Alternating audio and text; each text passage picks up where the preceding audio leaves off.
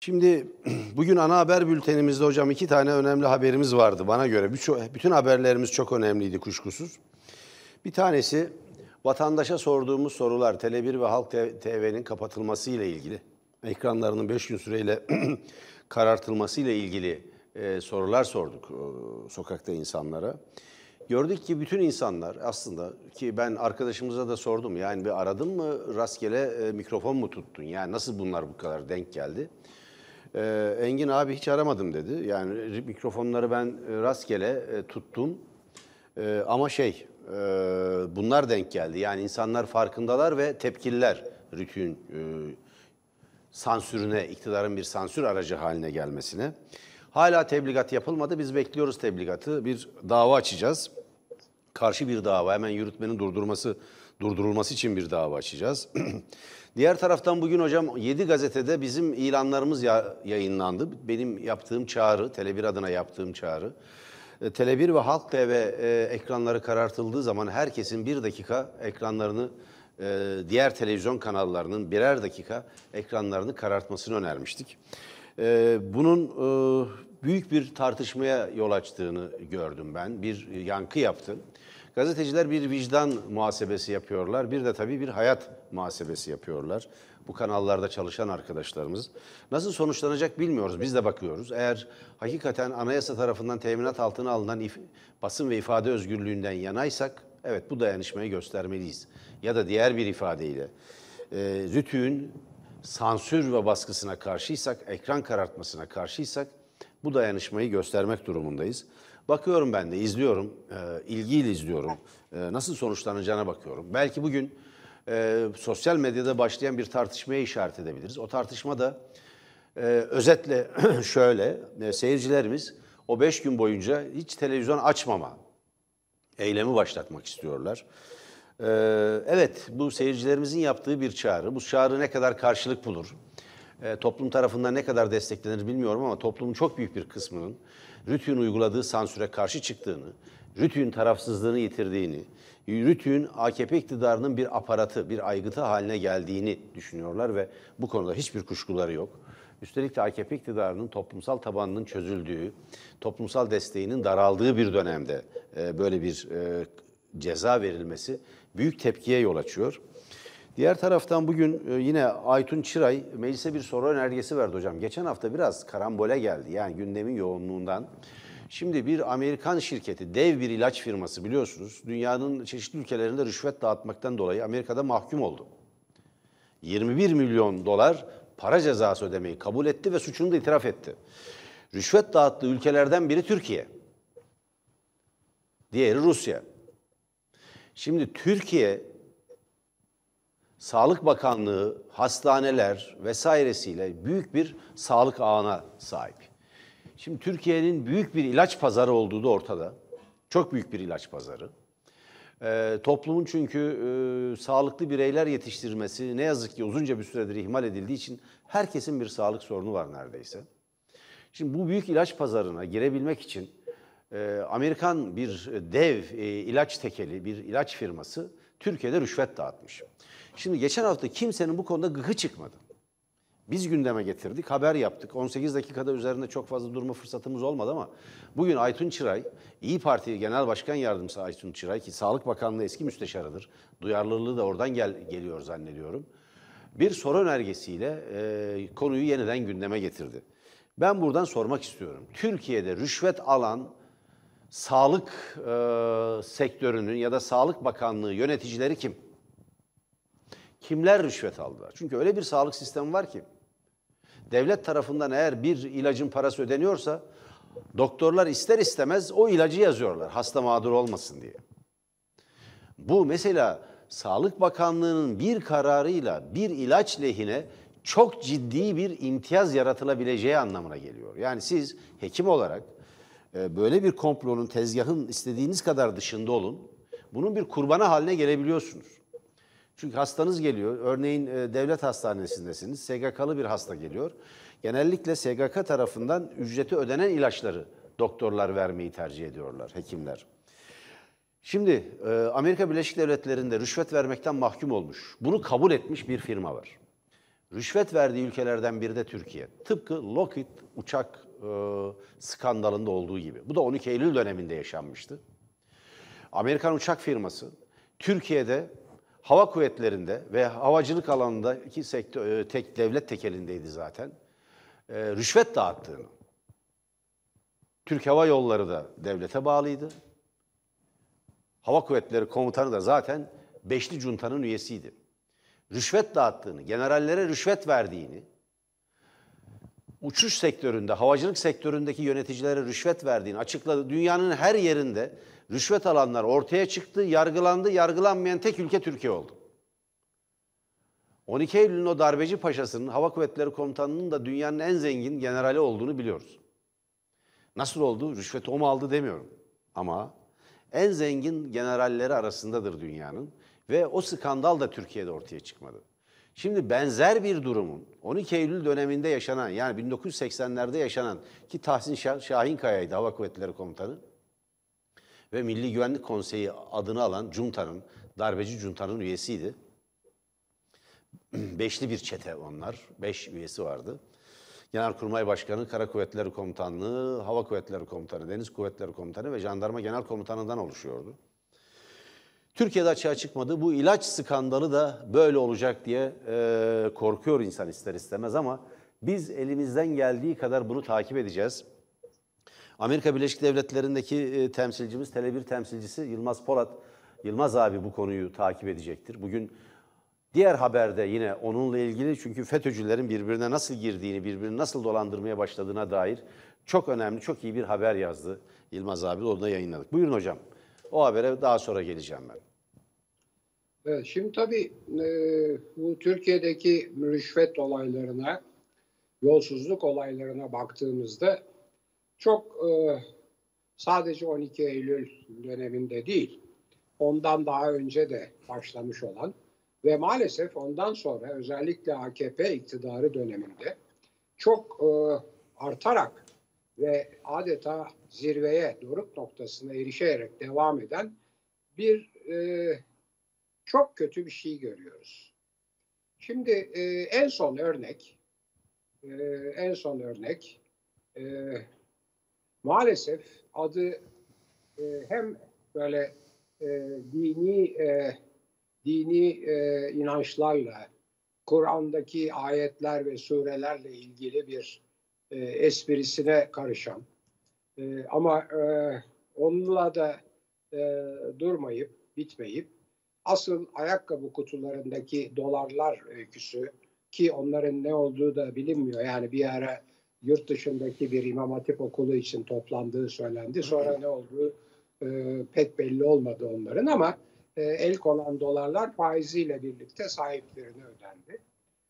Ve bu arada işte bir takım çikolata kutuları, elbise şeyleri filan içinde bir takım başka olayların olduğu söylendi. Ve maalesef bir takım savcıların, polis memurlarının ve savcıların soruşturduğu bu iddialar, en kötü örnek dediğim şey o, mahkemelere falan gitmeden mecliste aklandı. Mecliste aklandığı gibi bu yetmedi.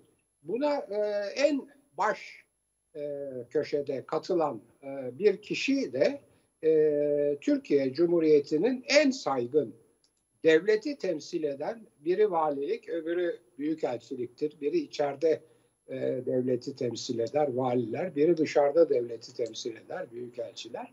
Böyle bir görevle ödüllendirildi.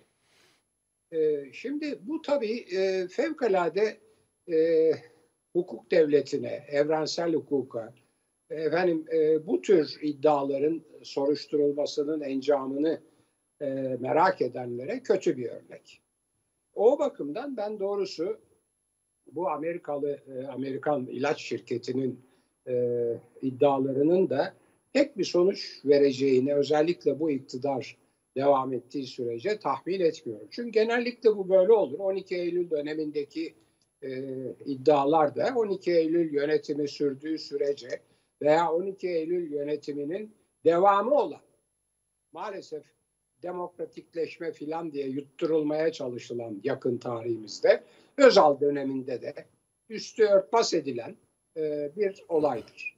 Yani aslında 12 Eylül yönetimi, 12 Eylül askeri dönemi Özal'ın döneminin sonuna kadar, yani açıkçası 1991 seçimlerine kadar devam etmiştir. Yani 80-91, 11 yıl devam etmiştir. Bunun işte 3 yılı çok sert bir askeri dönemle, sonra Evren'in Cumhurbaşkanı seçilmesi, Özal'ın başbakan olması, sonra Özal'ın Cumhurbaşkanı olmasıyla 11 yıl devam etmiştir. Bu 11 yıl süresince o Lockheed iddiaları da ne yazık ki sümen altı edilmiş, araştırılmamış. Ve Turgut Özal'ı hocam cunta'nın, darbecilerin bir parçası sayıyorsunuz değil mi? Sosyolojik olarak, sadece sosyolojik olarak değil, siyasal olarak. Onun çok önemli iki nedeni var. Ben o sırada bu sakal makal rezilliğiyle yapılan baskılardan dolayı üniversiteden istifa etmiş, Hürriyet'te çalışıyordum. O dönemde 1983 seçimleri öncesi yaptığım bir kamuoyu araştırmasında Özal'ın partisinin %44 oyla birinci parti geleceğini tespit ettim. Ertesi gün yayınlayacağımızı ilan ettik Hürriyet gazetesinde. Sıkı yönetim yasak getirdi. Ben bunları unutmadım. Bunlar benim kitaplarımda var. Hatta sonra hemen o belgeyi el yazımla hazırladım. Notere götürüp tasdik ettirdim. Sonra da Herkesten Bir Şey Öğrendim adlı kitabımda onu yayınladım. Yani Türkiye buralardan çıktı. Neydi o sıradaki mesele? O sıradaki mesele Evren'in önce Özal'a destek verip efendim onu güvenilir adam, Amerikalıların söylediği ekonominin teslim edileceği adam olarak göreve getirmesi. Sonra kendi araları biraz bozulunca yerine bir başka generali, Milli Demokratik Parti filan diye, MDP diye bir partinin genel başkanını yerine getirmek istemesi, ama Özal'ın işte bu bildiğiniz dört eğilim filan meselesiyle, hep böyle gelirler iktidara zaten. Tamamen 12 Eylül dönemine devam ettirmesidir. Bu işin sosyolojik yanı. İki tane de siyasal yanı var. Yani madem sorduğunu söyleyeyim. Hani Özal'ı 12 Eylül yönetiminin devamı mı sayıyorsunuz diye, elbette öyle, ama bu sosyolojik yanı böyle. Yani aynen 12 Eylül yönetiminin getirdiği işçi emekçilere karşı olan anayasa değişikliğini, baskıcı devletin filan temsilcisidir. Aynı şekilde işçilerin bütün haklarını sınırlamış. İşte hatta ben o sırada aynı zamanda sendikalarda da ders veriyordum. Demokrasi dersleri filan veriyordum. Yani kendisine Çankaya'nın şişmanı filan diye işçi sendikalarının bir takım protesto eylemleri yaptıkları bir yönetici oldu. Bu işin sosyolojik yönü, yani sınıfsal yönü. Çankaya'nın şişmanı, işçi düşmanı. Slogan oydu hocam. Evet. Yani ben uzatmak istemedim. Yani ne de olsa işte bir şahıstır. Ben isimler üstünde fazla durmak istemiyorum, ama bu önemli bir şey. Şimdi bu işin sosyolojik yanı, yani baskı yönetimi ve emekçilerin sermaye sınıfı lehine sömürülmesi ve bütün tabii orta sınıfın. Fakat işin bir de hem iç hem dış siyasal yönü var. İç siyasal yönü, o dönemi hatırlayanlar bilirler, hatırlamayan gençler, maalesef herkes her konuda ahkam kesiyor. Kimsenin bir şey bildiği yok. Hele gençler böyle mangalda kül bırakmıyorlar. Yahu Erdal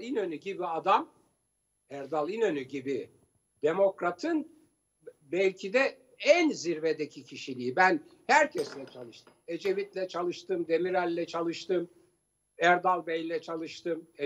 En çok Ecevit'le ve en yakın onunla çalıştım.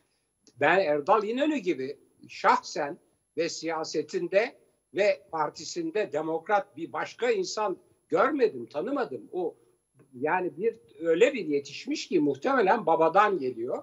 Tabii tek kişi yönetimini, tek parti, tek lider yönetimini çok partiye dönüştürüp kaybedip iktidarı inen bir adamın oğlu olmasını herhalde içselleştirmiş. Bu adamı yasakladılar ya. Yasak koydu. O zamanki Milli Güvenlik Konseyi seçime girmesine, ki partisi çünkü müthiş toparlayacaktı, sonu götürecekti filan. Buna karşılık 12 Eylül yönetiminin başbakanlık müsteşarlığını yapmış bir zatı eskiden Ecevit'in yakını makını diye yutturarak solu toplamak üzere yolladılar. O da %30'larda kaldı tabii. Neyse şimdi bu işin iç politika tarafı, dış politika tarafı tamamen Özal Amerikalılar tarafından 12 Eylül yönetimine tanıştırıldı ve empoze edildi ekonomiyi yönetsin diye. Tamamen. Yani o sırada benim yaşım da müsait, ilişkilerim de müsait. Evrenin altındaki bir takım albaylardan, genç subaylardan, gerçekten devrimci Atatürkçü subaylardan kurulmuş bir takım ihtisas komisyonları vardı. İhtisas komisyonlarının özellikle ekonomiye bakan bir komisyonda, adını şimdi yani hatırlamıyorum zaten ama zaten isimden hoşlanmam. Onun en aktif üyelerinden biri bizim çok yakın aile dostumuzdu.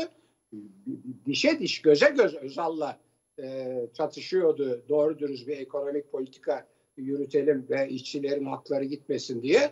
Dedi ki bir gün, ya Emreciğim dedi, yani bu adam Amerika'nın adamı, ben bundan başa çıkamıyorum dedi. Ki Milli Birlik Komitesi'nin Milli Güvenlik Konseyi'nin altındaki komisyonun üyesiydi bu. Albay rütbeli, hem de denizci bir bizattı. Yaşıyorsa Allah selamet versin, öldüyse Allah rahmet eylesin. Dolayısıyla Özal elbette 12 Eylül yönetiminin devamıdır. Fakat o konudan sapmayalım. Siz sorunca çok özür dilerim izleyicilerden de, yani birdenbire bu yolsuzluk soruşturmasının tarihine gittiğimizde 12 Eylül'ün devamı olan Özal'a geldik. Tabii onun yanında çok konuştum ama en azından gündemimdeki iki maddeyi mutlaka paylaşmak istiyorum. Hatta üç maddeyi.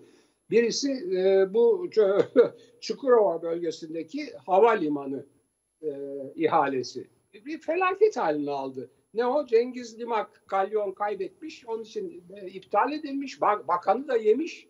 Şimdi yeniden ihaleye çıkılıyormuş. İkincisi Çankırı'daki kayıp baraj. Yani evlere şenlik bir olay. İnanılmaz bir şey. 2017'de temeli atılmış, yok öyle bir yer. Yok öyle bir şey, yok orada. Yani hani bir beton parçası, bir demir filan bulup getirmeye kalkmışlar. Yok öyle bir şey. Ve tabii maalesef üçüncü olay havai fişek fabrikasındaki patlama. Bu dördüncü, beşinci patlama. Daha evvel ölümlü patlamalar var. Bu sefer de 7 kişi öldü ve kesinlikle ihmal olduğu açık. Son derece açık, işçilerin söylediklerinden anlaşılıyor. Ama Cumhurbaşkanı mal sahibini arıyor. Ondan sonra oradaki dayanışma yemeği veriliyor kendisine özel olarak. Ne o işte bir takım siyasal İslamcıların kurdukları bir örgütün üyesiymiş. Ve tabii maalesef çok üzgün olarak söyleyeyim, baroların direnişi. MÜSİAD üyesi. MÜSİAD. Öyleymiş, evet. Ben yani Müstakil Sanayici ve İş Adamları Derneği. Evet. İktidar yanlısı.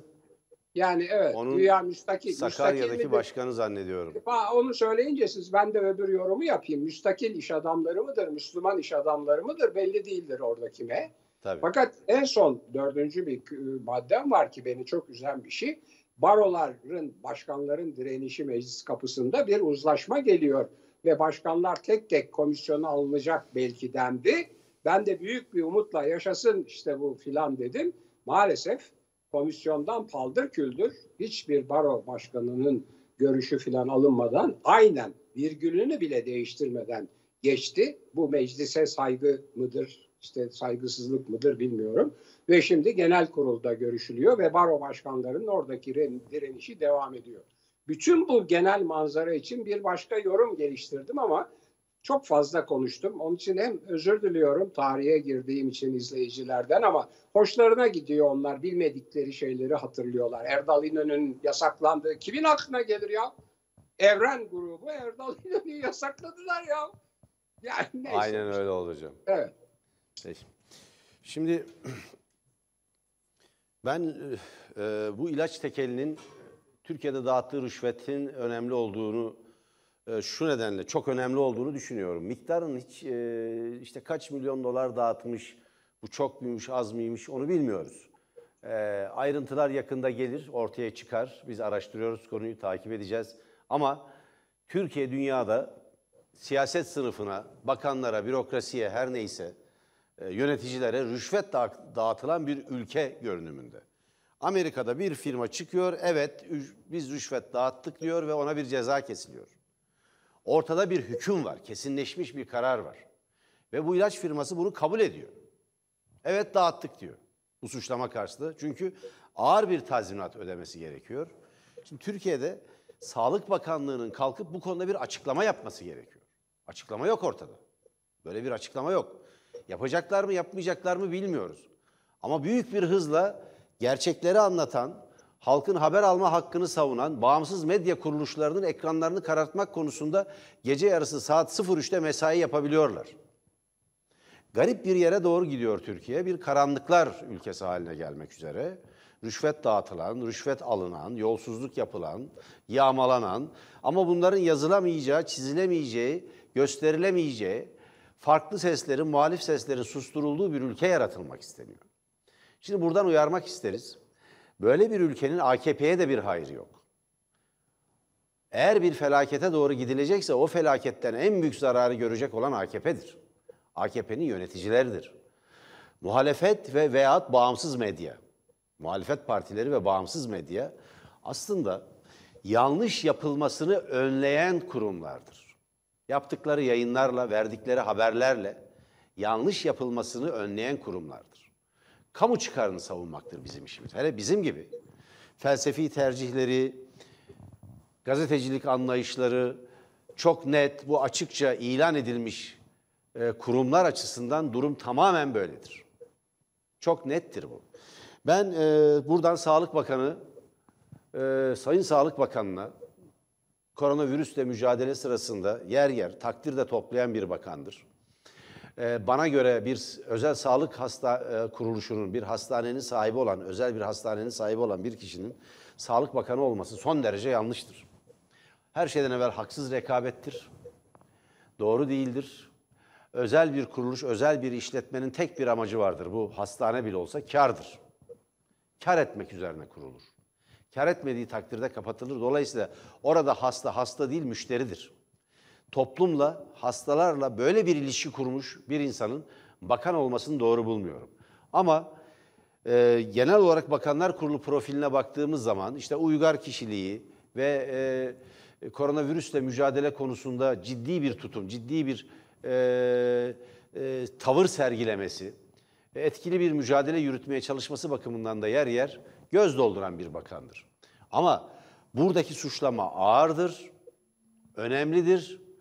Sağlık Bakanlığı bu konuda bir açıklama yapmak zorundadır. Açıklama yapmalıdır. Ben Sayın Koca'ya buradan çağrı yapıyorum.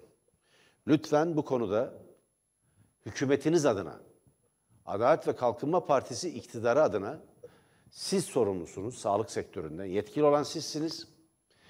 Mutlak bir şekilde açıklama yapılmalıdır. Biz yarından itibaren araştıracağız. Eczacılar Odası'na soracağız. İlaç firmalarına soracağız. İlaç firmaları sahiplerinin derneklerine soracağız. Sektör kuruluşlarına soracağız. Amerika Birleşik Devletleri'nden araştıracağız. Ve bu işin peşini bırakmayacağız hocam. Buyurun. Evet. Çok iyi edersiniz. Hemen bir iki ipucu vereyim. Rakip Türkiye'de temsilcisi olan ilaç firmalarının temsilcileriyle konuşun.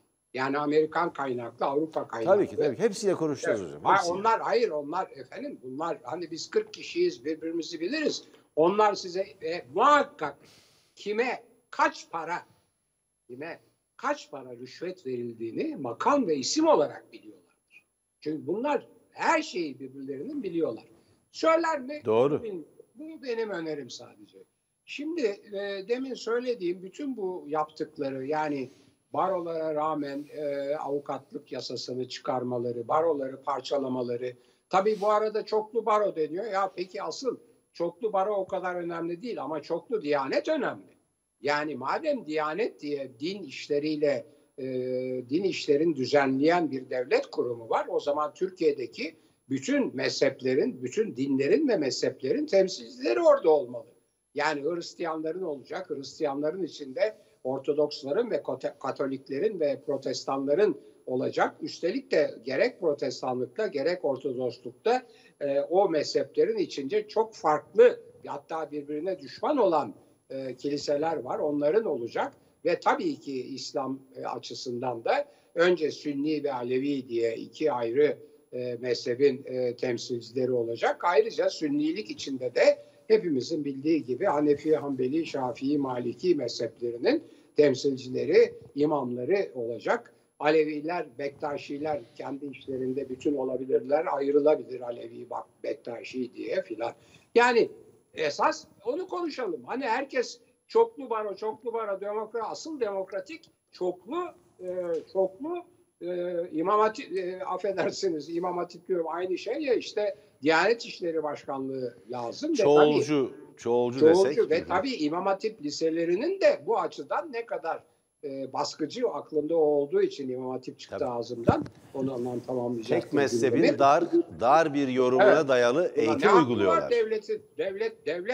Devlet resmi eğitimi olarak bunu dayatmaya ne hakkı var? Nitekim çocuğunu yollamayıp mahkemeden karar alanlar bundan muaf oluyorlar. Şimdi gelelim demin söylediğim bütün bu barolara danışmadan avukatlar yasası, Tele1'e ve Halk TV'ye gelen cezalar, efendim ve anlam veremediğimiz gazetelere getirilen işte resmi ilan kurumunun getirdiği ilan kesme cezaları, basın ilan kurumunun filan.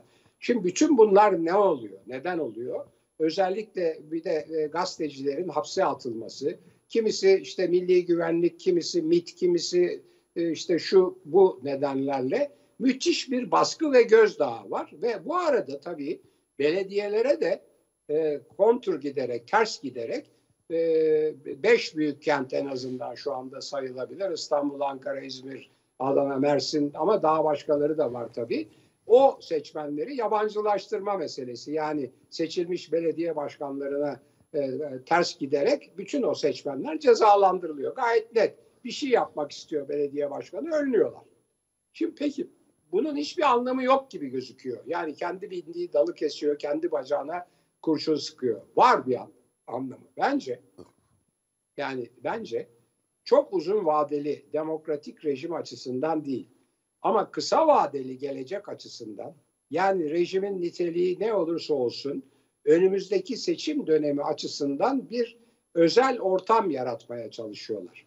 Bütün doğru haberleri, gerçekleri aktaran bütün noktaları, bütün kaynakları yok ederek, korkutarak sosyal, siyasal ve ekonomik gerçeği tamamen tersine çevirerek ona göre iktidarlarını sürdürmeyi planlıyorlar galiba. İnşallah böyle korkunç bir plan karşımızda değildir. Fakat mesela ekonomiye bakınca insan bundan kuşkulanıyor. Ya iflas halindeyiz.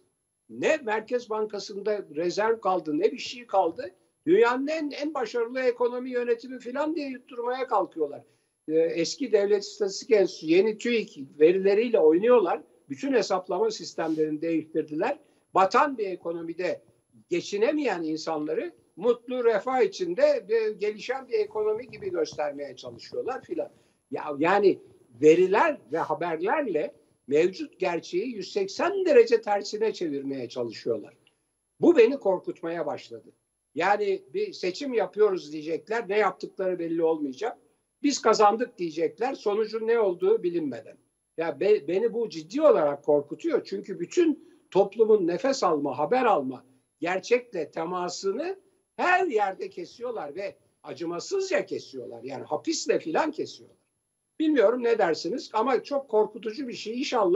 İnşallah ben bugünlerde biraz kötümserim. İnşallah yanılıyorumdur. Böyle bir gerçeği, siyasal ve sosyal ve ekonomik gerçeği tamamen tersine çevirip iktidarlarını sürdürmeyi düşünmüyorlardır.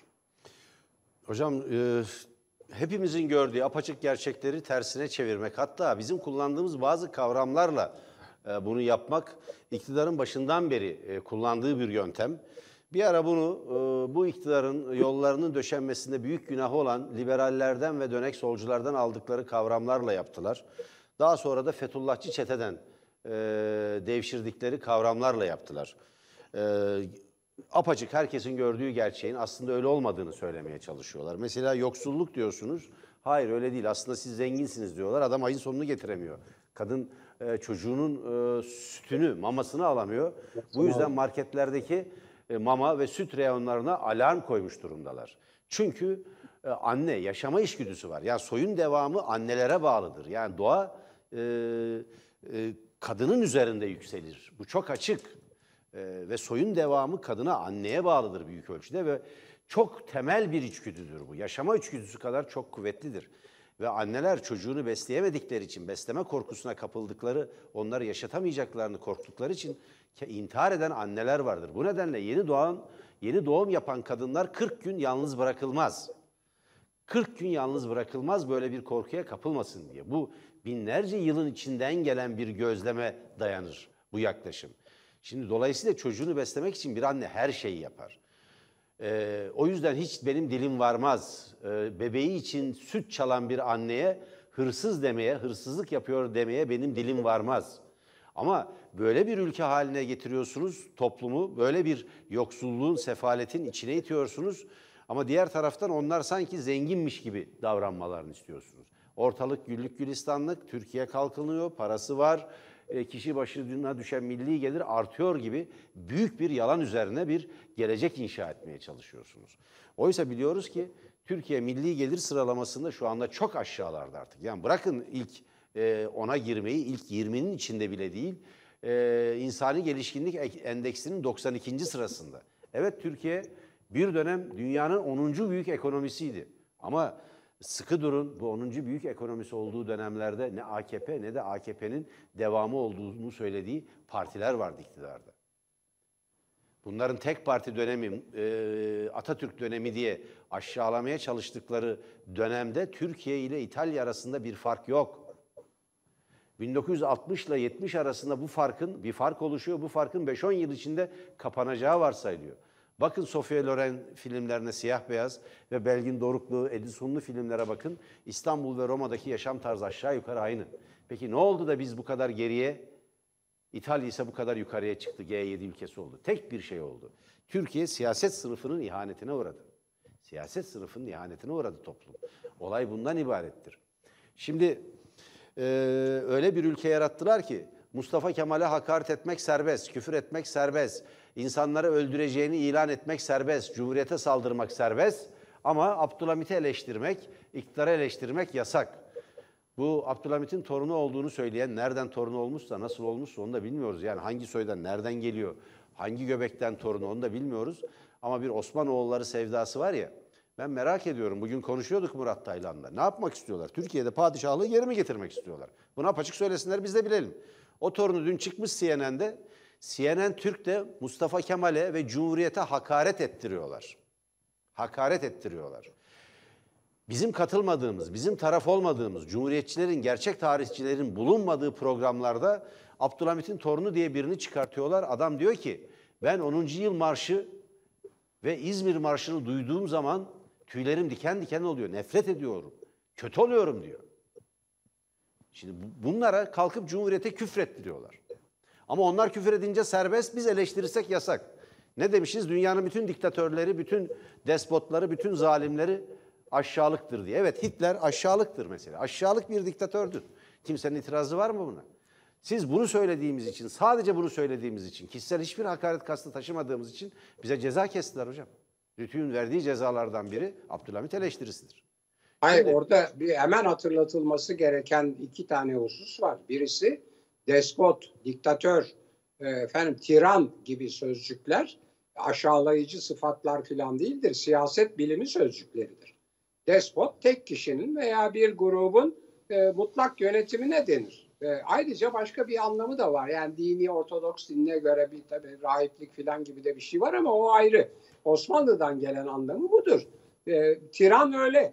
Yani monark öyle. Bir de hocam lise tarih kitaplarında böyle anlatılıyordu Abdülhamit. Benim lise öğrenciliğim sırasında böyleydi. Yani ortaokul lise tarih kitaplarında. Sıfat değil ki kardeşim. Bunlar adamın titri, sıfatı. O profesör falan gibi bir şey yani. Yani cumhurbaşkanı gibi bir şey ya. Padişah gibi bir şey. Ya bütün padişahlar despottur, monarktır. Monist bir şeydedir. İmparatorluktur hepsi. Bütün krallar, bütün imparatorlar, Napolyon da öyledir filan yani. Bu neyse o ayrı bir mesele. Bir de bir küçük şey, Türkiye'yi aynı yerden hareket eden iki ülke olarak birisiyle mukayese etmek istiyorsak o Avrupa ülkeleri çok doğru bir şey olmayabilir, İtalya filan. Daha güzeli var. Ben size ve bütün izleyicilere tavsiye ederim. Güney Kore ile baksınlar. Hangi yılda Türkiye ile Güney Kore'nin milli gelirleri aynıydı? Hemen evet, hemen. Çok güzel bir örnektir. Evet. Şimdi nasıl? Yani Güney Kore ile bakalım. Uzak Doğu ile bakalım. Daha böyle şey olalım. Daha mütevazı olalım. Evet. Hocam Abdülhamit'in torunu benim hakkımda dava açacakmış. Onunla bitireyim. Vallahi şeref duyarım böyle bir davadan. Abdülhamit'in torunu cumhuriyetçilere bir dava açacaksa bundan şeref duyarım. Buyursun gelsin, onunla bir mahkemede hesaplaşalım. Osmanoğullarını övmeye de CNN Türk devam etsin.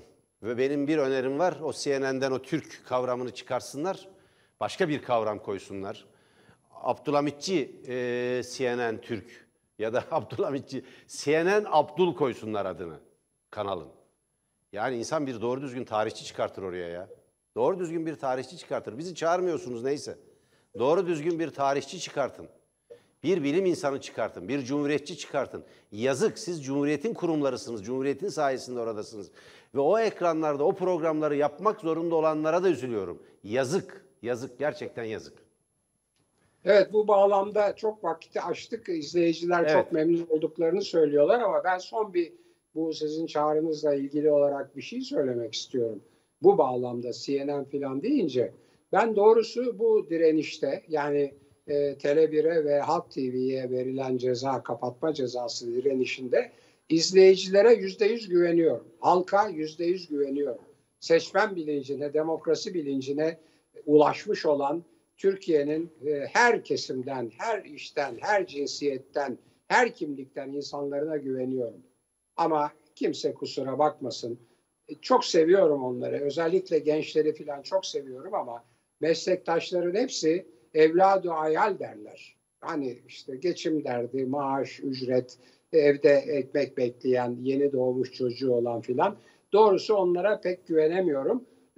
Sermaye yapılarından, yani medyanın sermaye yapılarından ve yönetim biçimlerinden dolayı.